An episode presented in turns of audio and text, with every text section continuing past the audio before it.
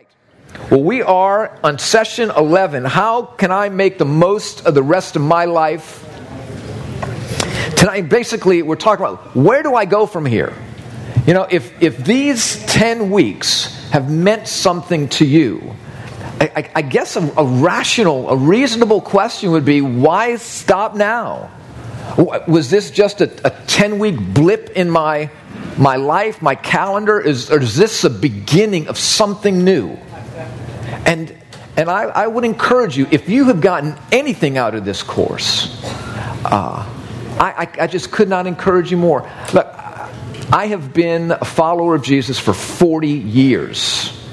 I still have not begun, I feel, to scratch the surface of the depths, not just of the knowledge of the Bible, that's wonderful, but the knowledge of Him, of getting to know this God who came to give His life for me so that I could have life and have it abundantly, even in the midst of all the hell that this world has to serve up. And so, uh, how do we make the most of the rest of our lives? I, of course, would argue, as I have been over the course of these last nine weeks, now ten weeks, that according to the scripture, the way I make the most of the rest of my life is if I have yet to surrender my life to Jesus Christ, if I've yet to get in the wheelbarrow, if I've yet to turn away from my old life to Him, I would, I would surrender control of my life to Him. But remember that, as we've talked about, that's just, that is just the beginning. Right? We've, you've just been born. If you've surrendered your life to Christ just recently over the course of Alpha, or just recently, you've, you've just begun a new life. A new life has begun according to the Scripture. And, and we're just beginning to learn what God's desire is for our lives. I, I feel like, again, 40 years later, I'm still learning God's plan and His purposes for my life. And that doesn't discourage me, that, that encourages me. Now, and so we've just begun. I, I, have a, a, picture here of,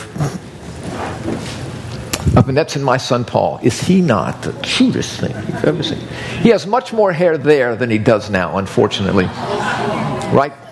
Isn't that true, Nate? Yeah. So, but Nate, I'm afraid you got those genes too, so I'm not so sure.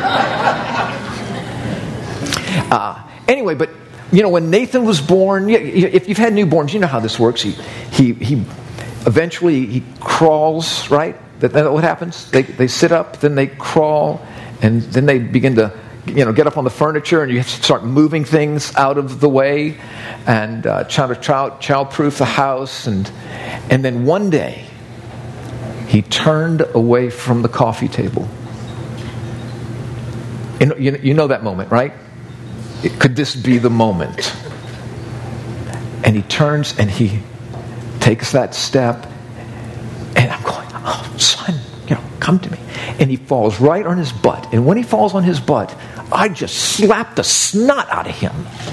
Because how dare you, Aloria, attempt to walk and not do that successfully? Now, did I do that? No, I did not do that. But look, in the Christian life, what's going to happen? We're going to start to walk, and more often than not, we're going to fall on our keister.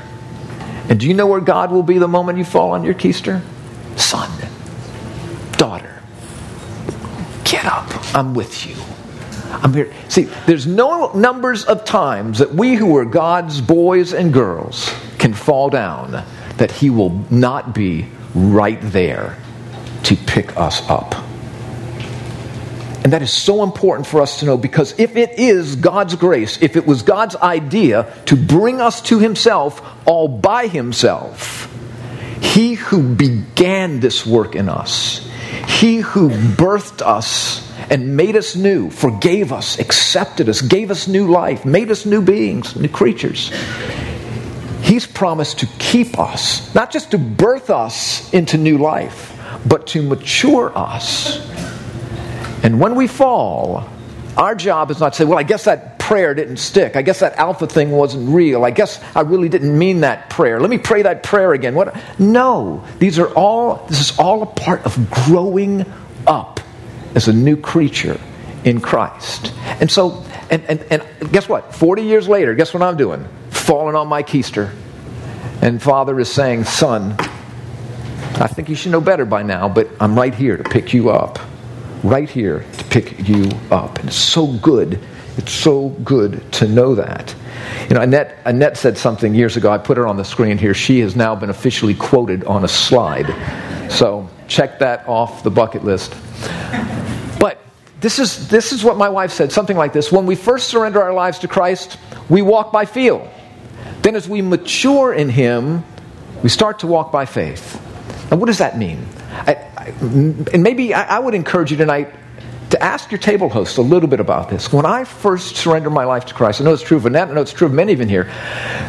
You, you, you certainly you get in the wheelbarrow by faith. You surrender your, li- your life to Christ by faith. And I, all I know is I prayed that prayer. It was a Wednesday night. I surrendered my life to Christ. I didn't feel much of anything.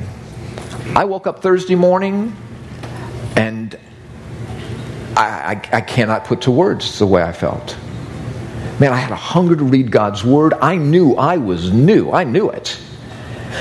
Um, but you know what happened? Those feelings began to wane. That excitement, that that feeling like I'm on top of the world began to wane. It's like, wait a minute, what's wrong? What is wrong? Now, the way you make the most of the rest of your life is by realizing this. If you truly have surrendered your life to Christ, nothing is wrong and everything is right. Because what God does to, begins to do in His grace is to pull, allow us to have those feelings pull back so that we begin to walk by what I know is true, not by what I feel is true. Does that make sense? See? And so those feelings may come and go, but it's really the, the grace of God, the gift of God, that the feelings sometimes dissipate. So that at that time I will stand and say, wait a minute, I believe you are who you are by faith. I love the feelings. Love the feelings. I got no problem with great feelings. But they are not the engine of my life. Faith is the engine of my life. And so, as we mature, we start to walk even more and more by faith. Because faith is the assurance of things hoped for, the evidence of things not yet seen. We've just begun. Okay? And so, feelings, yay for feelings. I love them. But we grow by faith, even when the feelings feel like they're gone. And so, this is what the Apostle Paul tells us that faith comes, faith shows up, faith makes its presence known by hearing. Now, now, understand this faith is not something that you and I conjure up, faith is not something that. I, let me go see where I can get that. Faith is a gift of God. Even the faith to believe Him, the faith to surrender my life control of my life to Jesus Christ, the faith to say I do, to receive the gift. That is a gift of God. Faith is something God gives us so that we can believe in Him. Well, faith comes from hearing. That's what we've been doing these last 10 weeks. We've been hearing and hearing by the word of Christ. And I know about my life now, 40 years later, and many of you at this, in this room, maybe all of you have known Christ in this room. I think I can say this with, with unequivocally that, that Faith comes by hearing and hearing and hearing and hearing the word of Christ. The more, the more I would take, if this is a dumbbell, okay, and I do this with this, and the more my muscles are hearing and hearing and hearing and hearing I don't know what hearing has to do with lifting weights, but you understand what I'm saying. The more I'm doing that, what's happening to this muscle? It's being built up. It's being broken down first, right? And then it's being built up. Well, what does God have to do to us to get us to know that He's around? We have to realize that we really are broken down and that we need someone to build us up and make us brand new. Well, that's the same thing with the Word of God. Faith comes by hearing, by hearing, this is really dumb, by hearing, by hearing the word of Christ. Physical muscle is built by exercising the muscle. My spiritual muscle is built by exercising the muscle. And the more I exercise the muscle, the more faith is built in me, the stronger I become in my, my faith. That even when the feelings don't match, I know what I know, what I know. So faith comes by hearing. Knowing Christ comes from hearing, and hearing by his word. It grows. Trusting him comes, and trusting him grows. Falling in love with him comes from hearing that he loves us. And that love grows by continuing to hear that He loves us. A strength to endure through the most arduous, painful times comes by hearing. And it grows. That strength grows by hearing the word of Christ. Understanding comes. Things that I, like, there's still things that I do not understand in the Word of God 40 years later. But the more I study, the more I spend time with God, the more I want to get to know Him through His Word, that understanding grows as well. And so that is really, really exciting to me to know that. And so this is just the beginning. Alpha has been just the beginning. And coming to Christ, if you've just recently come to Christ, it's just the beginning. And to understand now that my relationship with Him is not based on my performance, but His performance. My relationship with Him is not secure because of my doing, but because of His doing. I have a completely new way of looking at God. I'm not looking at him now. The way I will make the most of the rest of my life is now not as looking not, not by looking at God uh, as a step and fetch for me. I'm not looking at him through my own meology anymore. I am realizing that he is the one who came to me to give me life, to get me off this track of attempting to earn my way to him when I never could and to see that He loved me so much that even when I was running in the opposite direction of Him, that He was running me down. Now, think about that. There was not one of us in this room, not me, not anyone, no pastor in this room, no one who was ever running for God. None of us. We were all running from God. Ask your table hosts about that as well tonight if you haven't yet. And what did he do? If this Bible is true, he came to run us down who were running from him. And why did he have to do that? He did not have to do that. But he loved us so much that he did. He so desired that we wouldn't be destroyed that he did. And if that is the truth, there is no greater news that you and I will ever receive, ever receive. No marriage proposal, as great as that is, this marriage proposal is the greatest proposal that will last forever that you will ever receive. And so, what, what do we do now? How do we make the most of the rest of our lives? How do we live dependently as children? How do we trust Him more? What do we do if in, if in the wheelbarrow, if having surrendered? Well, the Apostle Paul, in the 12th chapter of his letter to the church at Rome, wrote this. He says, I urge you, therefore, brothers, okay, he's writing to those who are in Christ, or sisters, in view of God's mercy, to present your bodies a living and holy sacrifice acceptable to God, which is your spiritual service of worship. So let me just break this down just for a moment. So, how do we present ourselves to God? Based on my doing? That's not what it says. He says, I urge you, brothers, because of because of God's mercy. We present ourselves to him because of God's mercy. And we present ourselves to him as a look at this, a living. Okay, that word living is not just physical living. That is life, the eternal life that God gives us, right? For God so loved the world that whoever believed in him would not perish but would have eternal life. So I, I, urge you to present yourselves. What does that mean? Present yourselves is basically, he's saying, I urge you because God has made it possible for you to hang out with Him. And the way in which you hang out with Him, the reason you can hang out with Him is because He has made you living when you were dead, separated from Him, plugged into sin, unplugged from God, now plugged into God, unplugged from sin. Now you have life. I've, I've, I've done this so that you can be alive and holy, acceptable to God. What is he saying here? That the greatest thing we can do in our lives is to continue to hang out with God, to continue to present ourselves, to be with Him. And I have found for my Christian life, the way I make the most of my Christian life is by hanging out with the Abbotts, or hanging out with the Allens, or hanging out with the Allemans, or hanging out with Rodney, or hanging out with Mario and Lydia, hanging out with people who lo- love to hang out with Him.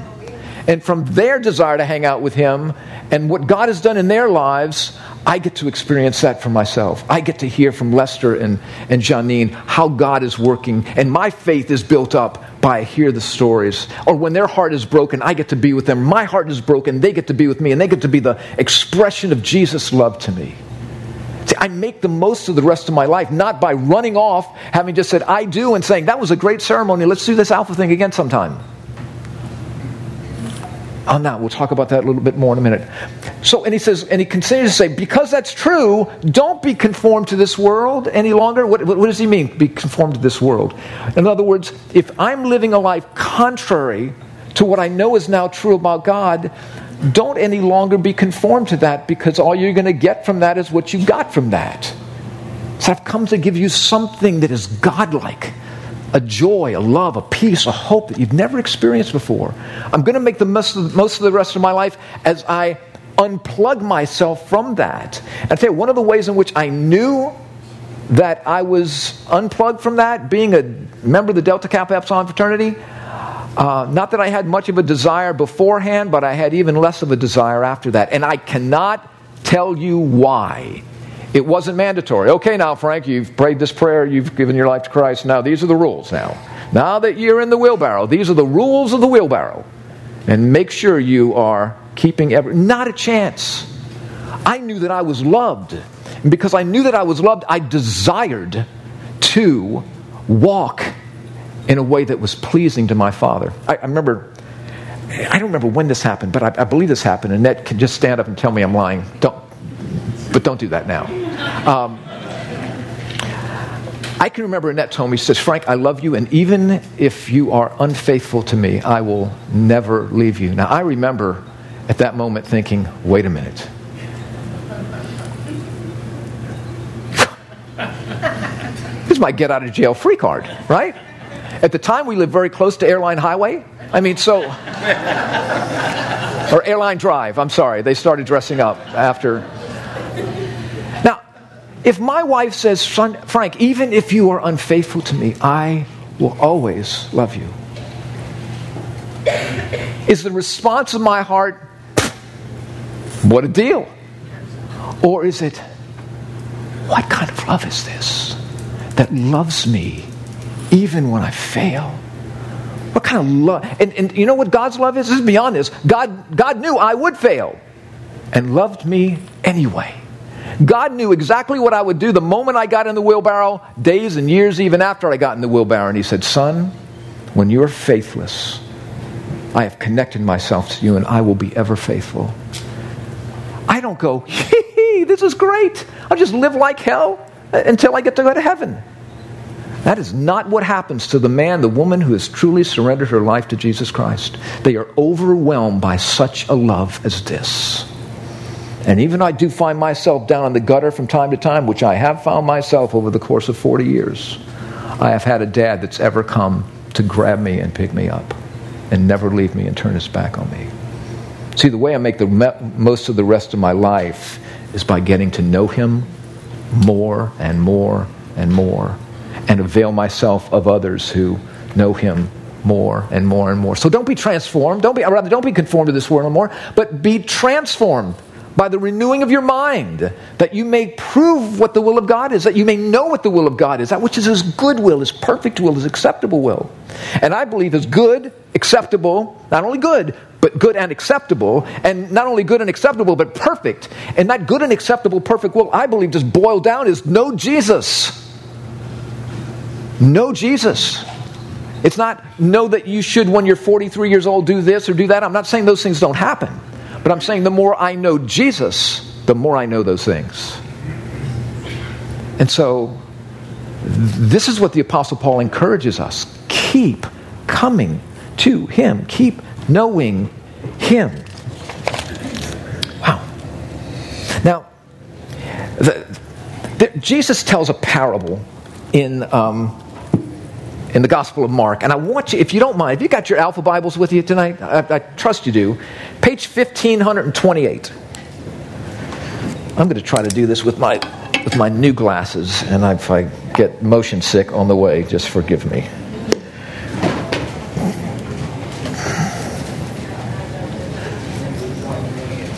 Whoa. 1528. If you don't have an Alpha Bible, it's Mark chapter 4, verse 13 and 4, 13.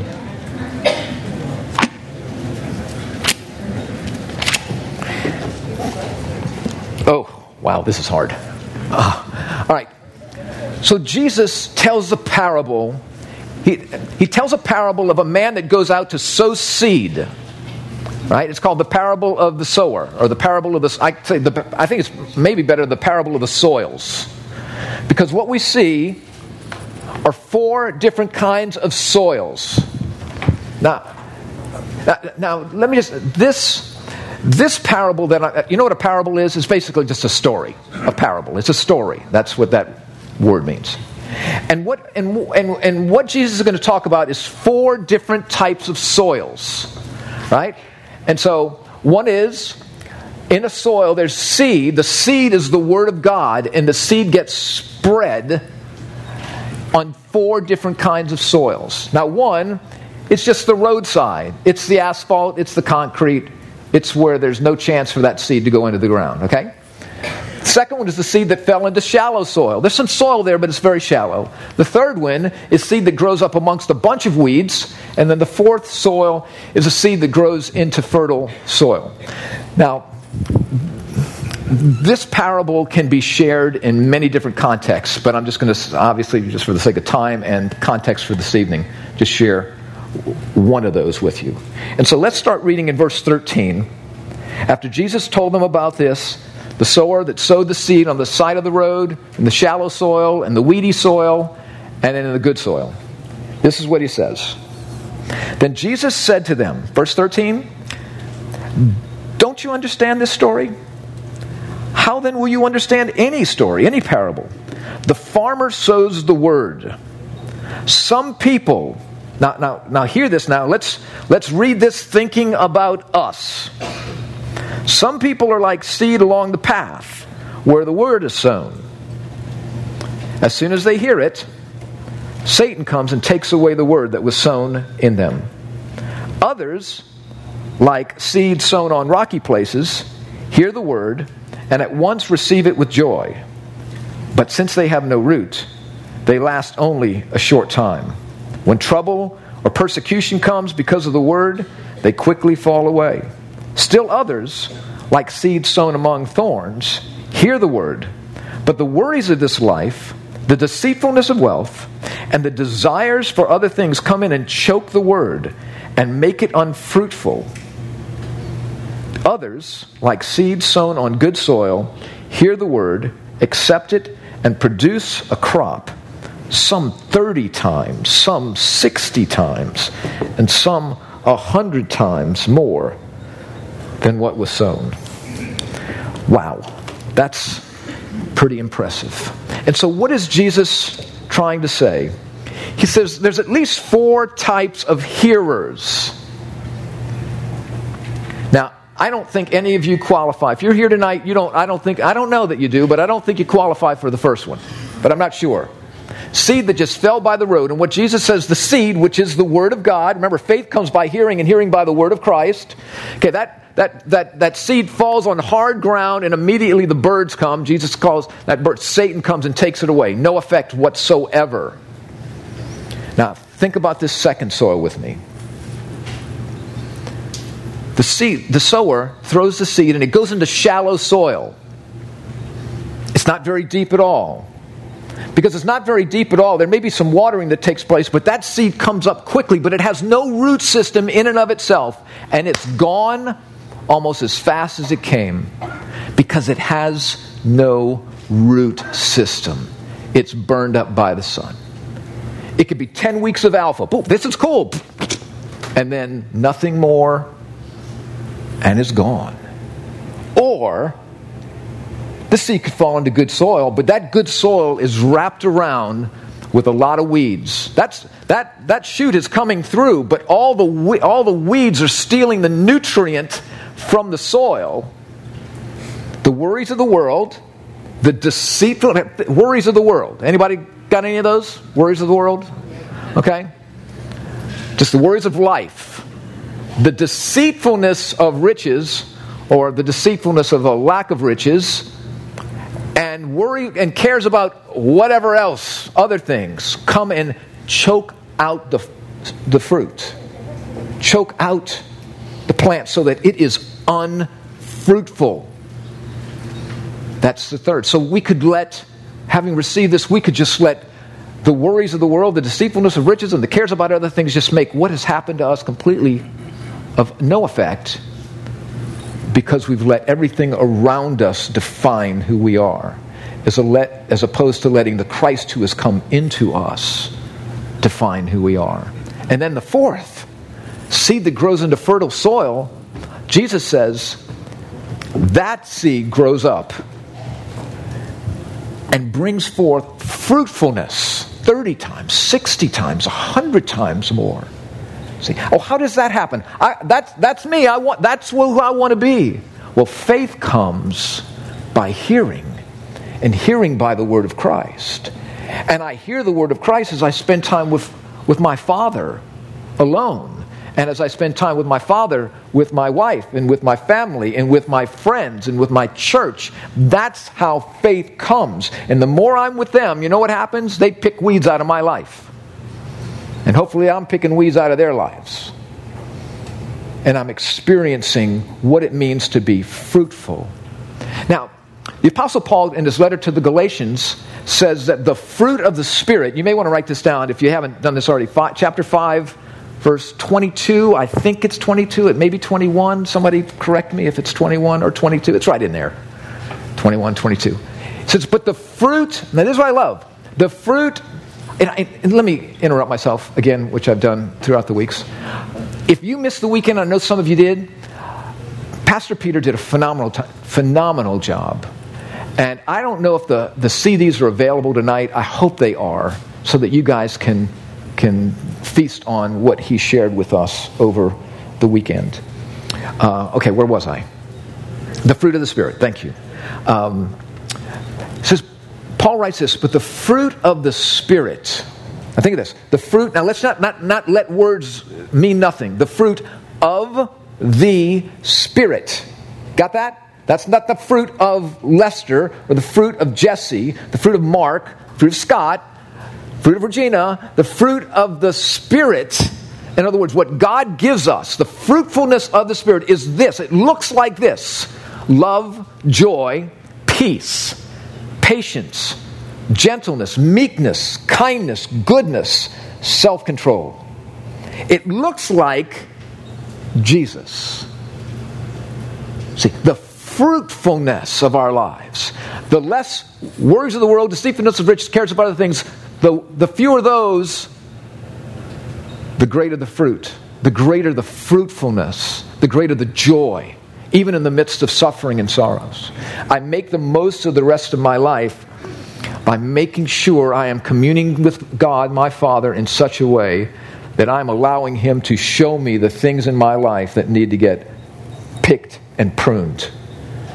And many times He does that through people who love me that I so desperately need to have in my life. See, because here's what's so cool the, the more my life is planted in knowing Him the more God transforms me to delight in living a fruitful life in dependence on Him. So, so, and this is important to know growth is organic, right? Growth, it's you, you plant a seed. This is not Jack and the Beanstalk, right? Pop, it's up overnight, and next thing you know, uh, it's however tall Jack's beanstalk was. It's just slow. If, if you take a if you take a champagne popper and uh, if you take an acorn and place and, and it's placed somehow under a concrete sidewalk, who will win every time? The acorn. Doesn't look like it, but eventually, you've been around these live oak trees in New Orleans. What wins, right? That here goes the sidewalk. Here come. How big was that sucker? It weighing in at like not even a, a the tenth of an ounce beats that two ton concrete slab every time. Overnight? No. See, but slowly, God's growth in us is oftentimes organic. It happens slowly, but it happens surely. Now, some, sometimes we come up more quickly than others, but, but God is into our growth, and that growth is organic. I, I love what Paul wrote to the church at Ephesus. I think I have it here. And I pray that you, being rooted, catch this, rooted and grounded in love, not an overnight process, organic growth, may have power together with all the Lord's holy people, all the people that are in the wheelbarrow, all the people that have surrendered Christ, to grasp this, gr- really grasp this, to grasp how wide, think about this, how wide and long and deep and high and deep is the love of Christ and that you know this love, I love this, that surpasses knowledge. It goes beyond what our natural, that makes any natural sense. That you may be filled to the measure of all the fullness of God. And then Paul goes on to write to the church at Colossus. He writes, bearing fruit in every good work and increasing in the knowledge of God. So the more I am I experience this fruitfulness in my life, not only is my life more attractive in terms of others being drawn to Christ through me, hopefully, but I'm coming, I am getting to know this Jesus more, which there is nothing more exciting than knowing him. To me, this is to me, this is how I'm making the most of the rest of my life. Knowing him and making him known. Okay? Inhaling and exhaling. Taking him in, breathing him out. Breathing is healthy. Breathing is spiritual breathing is healthy. It's important. So if, if I'm in that place, what are some of the things I need to do to have a growing and maturing relationship with Him? I'm just going to give you a couple things. I'm going to shut up so I can get Ronald up here to lead us in a song before we end. But a couple of things we need to rehearse and remember. Do you guys have those bookmarks at your table that I hope you're going to get to? Yes, you do. Awesome. Okay, you don't have to look at them now, but I just wanted to make sure they're there. Remember and rehearse these things. I would keep these in you. You may want to go over this every day. These are so, so important and helpful. Look at this. If it's easier to look up at the board, do that. If not, fine. There is nothing, remember and rehearse this, there is nothing we can do to earn God's favor. We have to know that. There's nothing you and I can do to earn God's favor. We've heard that over and over again. All of our efforts before God fall short of His character and righteousness. To constantly be reminded of that. And just as none of our actions will make God love us more, He can't love us any more than He does. It is equally true that there is nothing we can think, say, or do to make God love us less. And He does. What else can we remember and rehearse?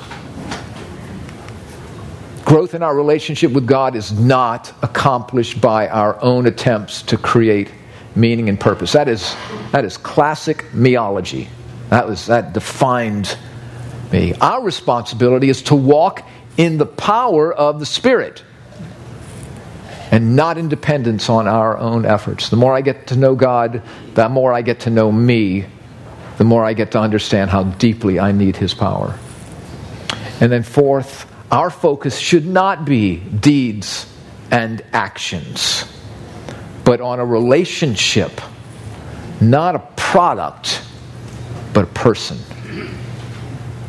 And I, I, just would encourage you keep these, wake up to these truths and fall asleep to these truths.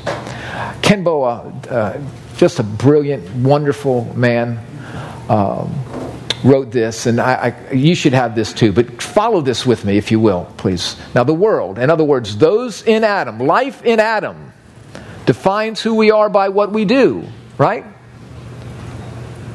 You know, people, who are you? Well, I'm an accountant. Who are you? Well, I'm an engineer. Who are you? Now, that's what you do. Because what are you if you don't do that anymore? Are you a nothing if you don't do that anymore? Well, this is what Dr. Boa tells us. The world defines who we are by what we do, but the Word of God centers on who we are in Christ and tells us to express that new identity in what we do. Being and doing are interrelated, but the biblical order is critical. What we should do, pardon me, what we do should flow out of who we are, not the other way around. Otherwise, hear this our worth and identity are determined by achievements and accomplishments. And when we stop performing, we cease to be valuable. Whew. See?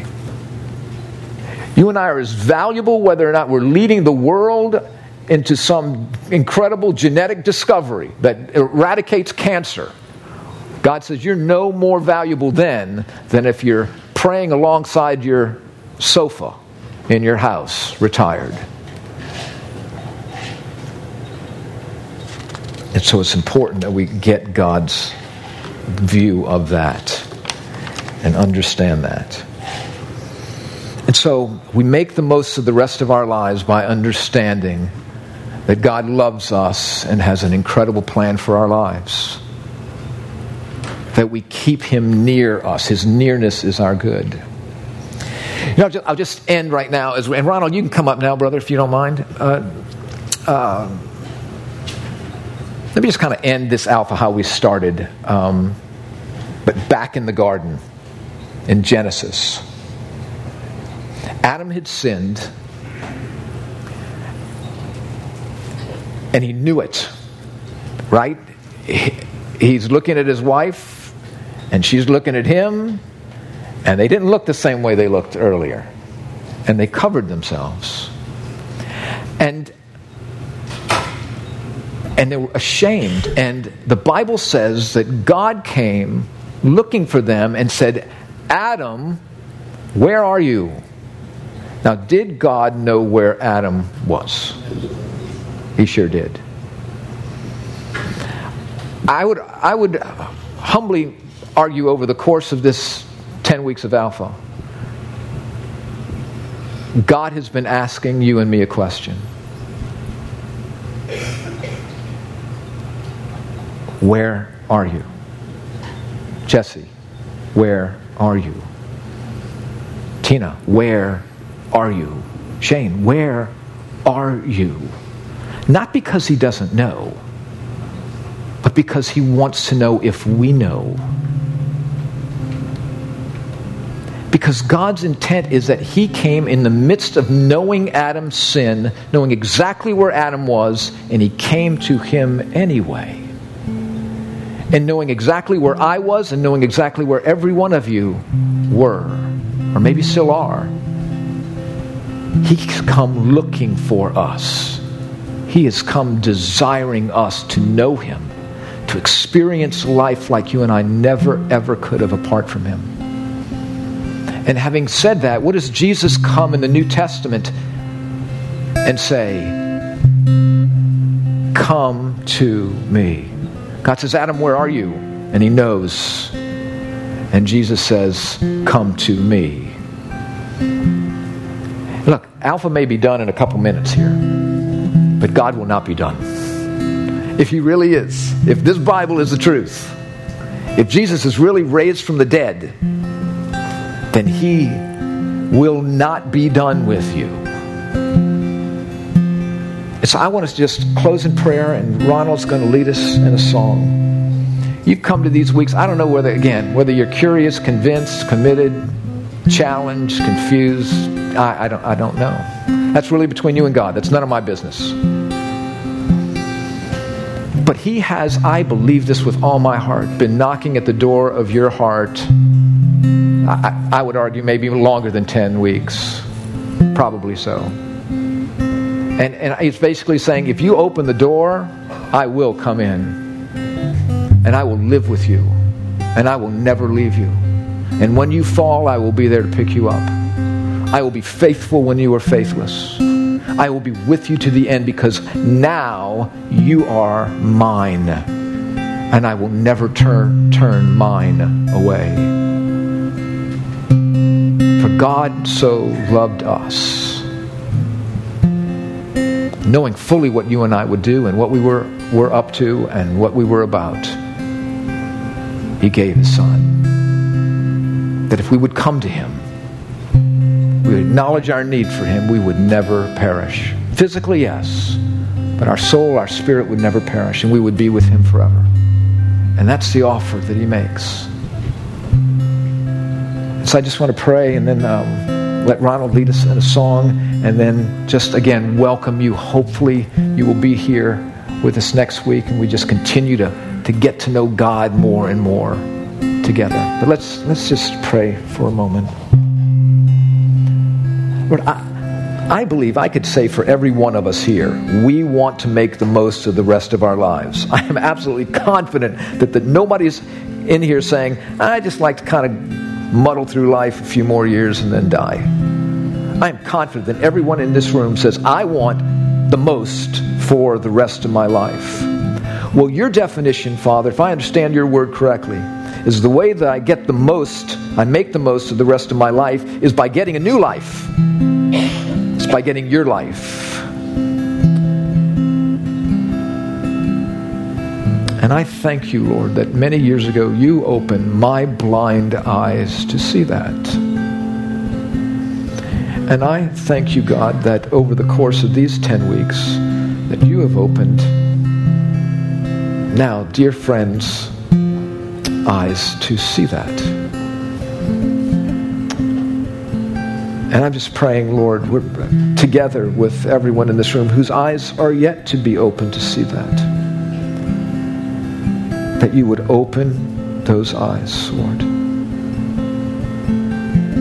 To know that this is not about church or denomination. To know this is not about anything other than being forgiven of all of my sins forever and, be, and being accepted as your son, your daughter forever.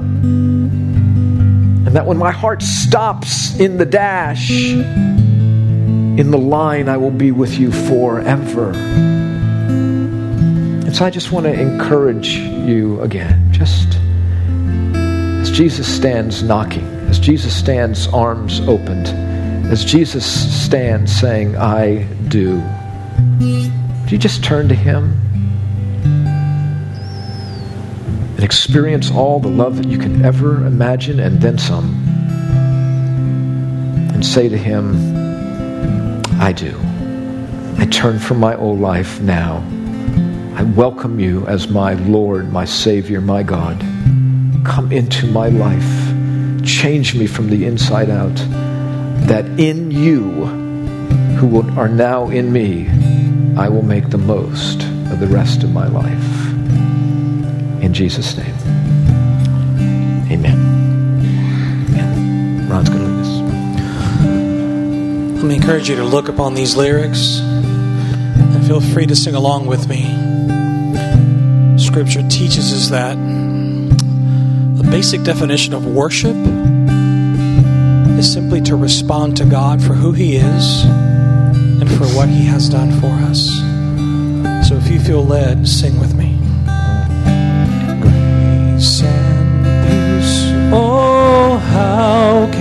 This be for lawbreakers and thieves, for the worthless, the least? You have said that our judgment is death for all eternity without hope, without rest. Oh, what an amazing mystery! Amazing mystery that your grace has come to me grace and peace. Oh, how can this be? The matchless King of all paid the blood price for me. The slaughtered Lamb, what atonement vilest sinner's heart can be cleansed, can be free. What an amazing mystery! Oh, what an amazing mystery! What an amazing mystery that your grace has come to me. Grace and peace, oh, how can this be? But songs of gratefulness never rise, never cease. Loved by God and called as a saint, my heart is satisfied in the riches of the Christ. And oh, what an amazing mystery! What an amazing mystery that your grace has come to me. And oh, what an amazing love I see! What an amazing love I see! That your grace has come to me. And oh, what an amazing love I see! What an amazing love I see! Your grace has come to me. Oh, oh, what an amazing love I see! What an amazing love I see! Your grace has come to me. Sing verse 2 again. Oh, how can it be the matchless King of all? Grace and peace. Oh, can this be? The matchless King of all paid the blood price for me. Slaughtered Lamb, what atonement you bring. We're fully forgiven.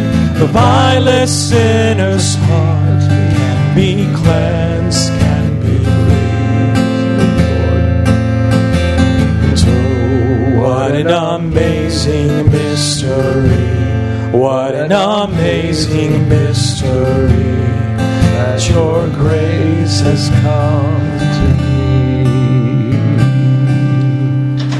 me. Join me as we pray, Father. We give you praise, oh God, for what you have done in Christ, welcoming us into your kingdom, forgiving us, oh Lord, of everything we've done, every every shortfall, every every evil deed, Father, every thought, everything, Father, that we have failed to do that we should have done. You look at it, Father, and through Christ, you forgive us for it. Thank you for this amazing grace and for this amazing love. We pray in Jesus Christ's name. Amen. Amen. Amen. Quick break, and uh, let's get back to our tables. Thank you all so much for being here.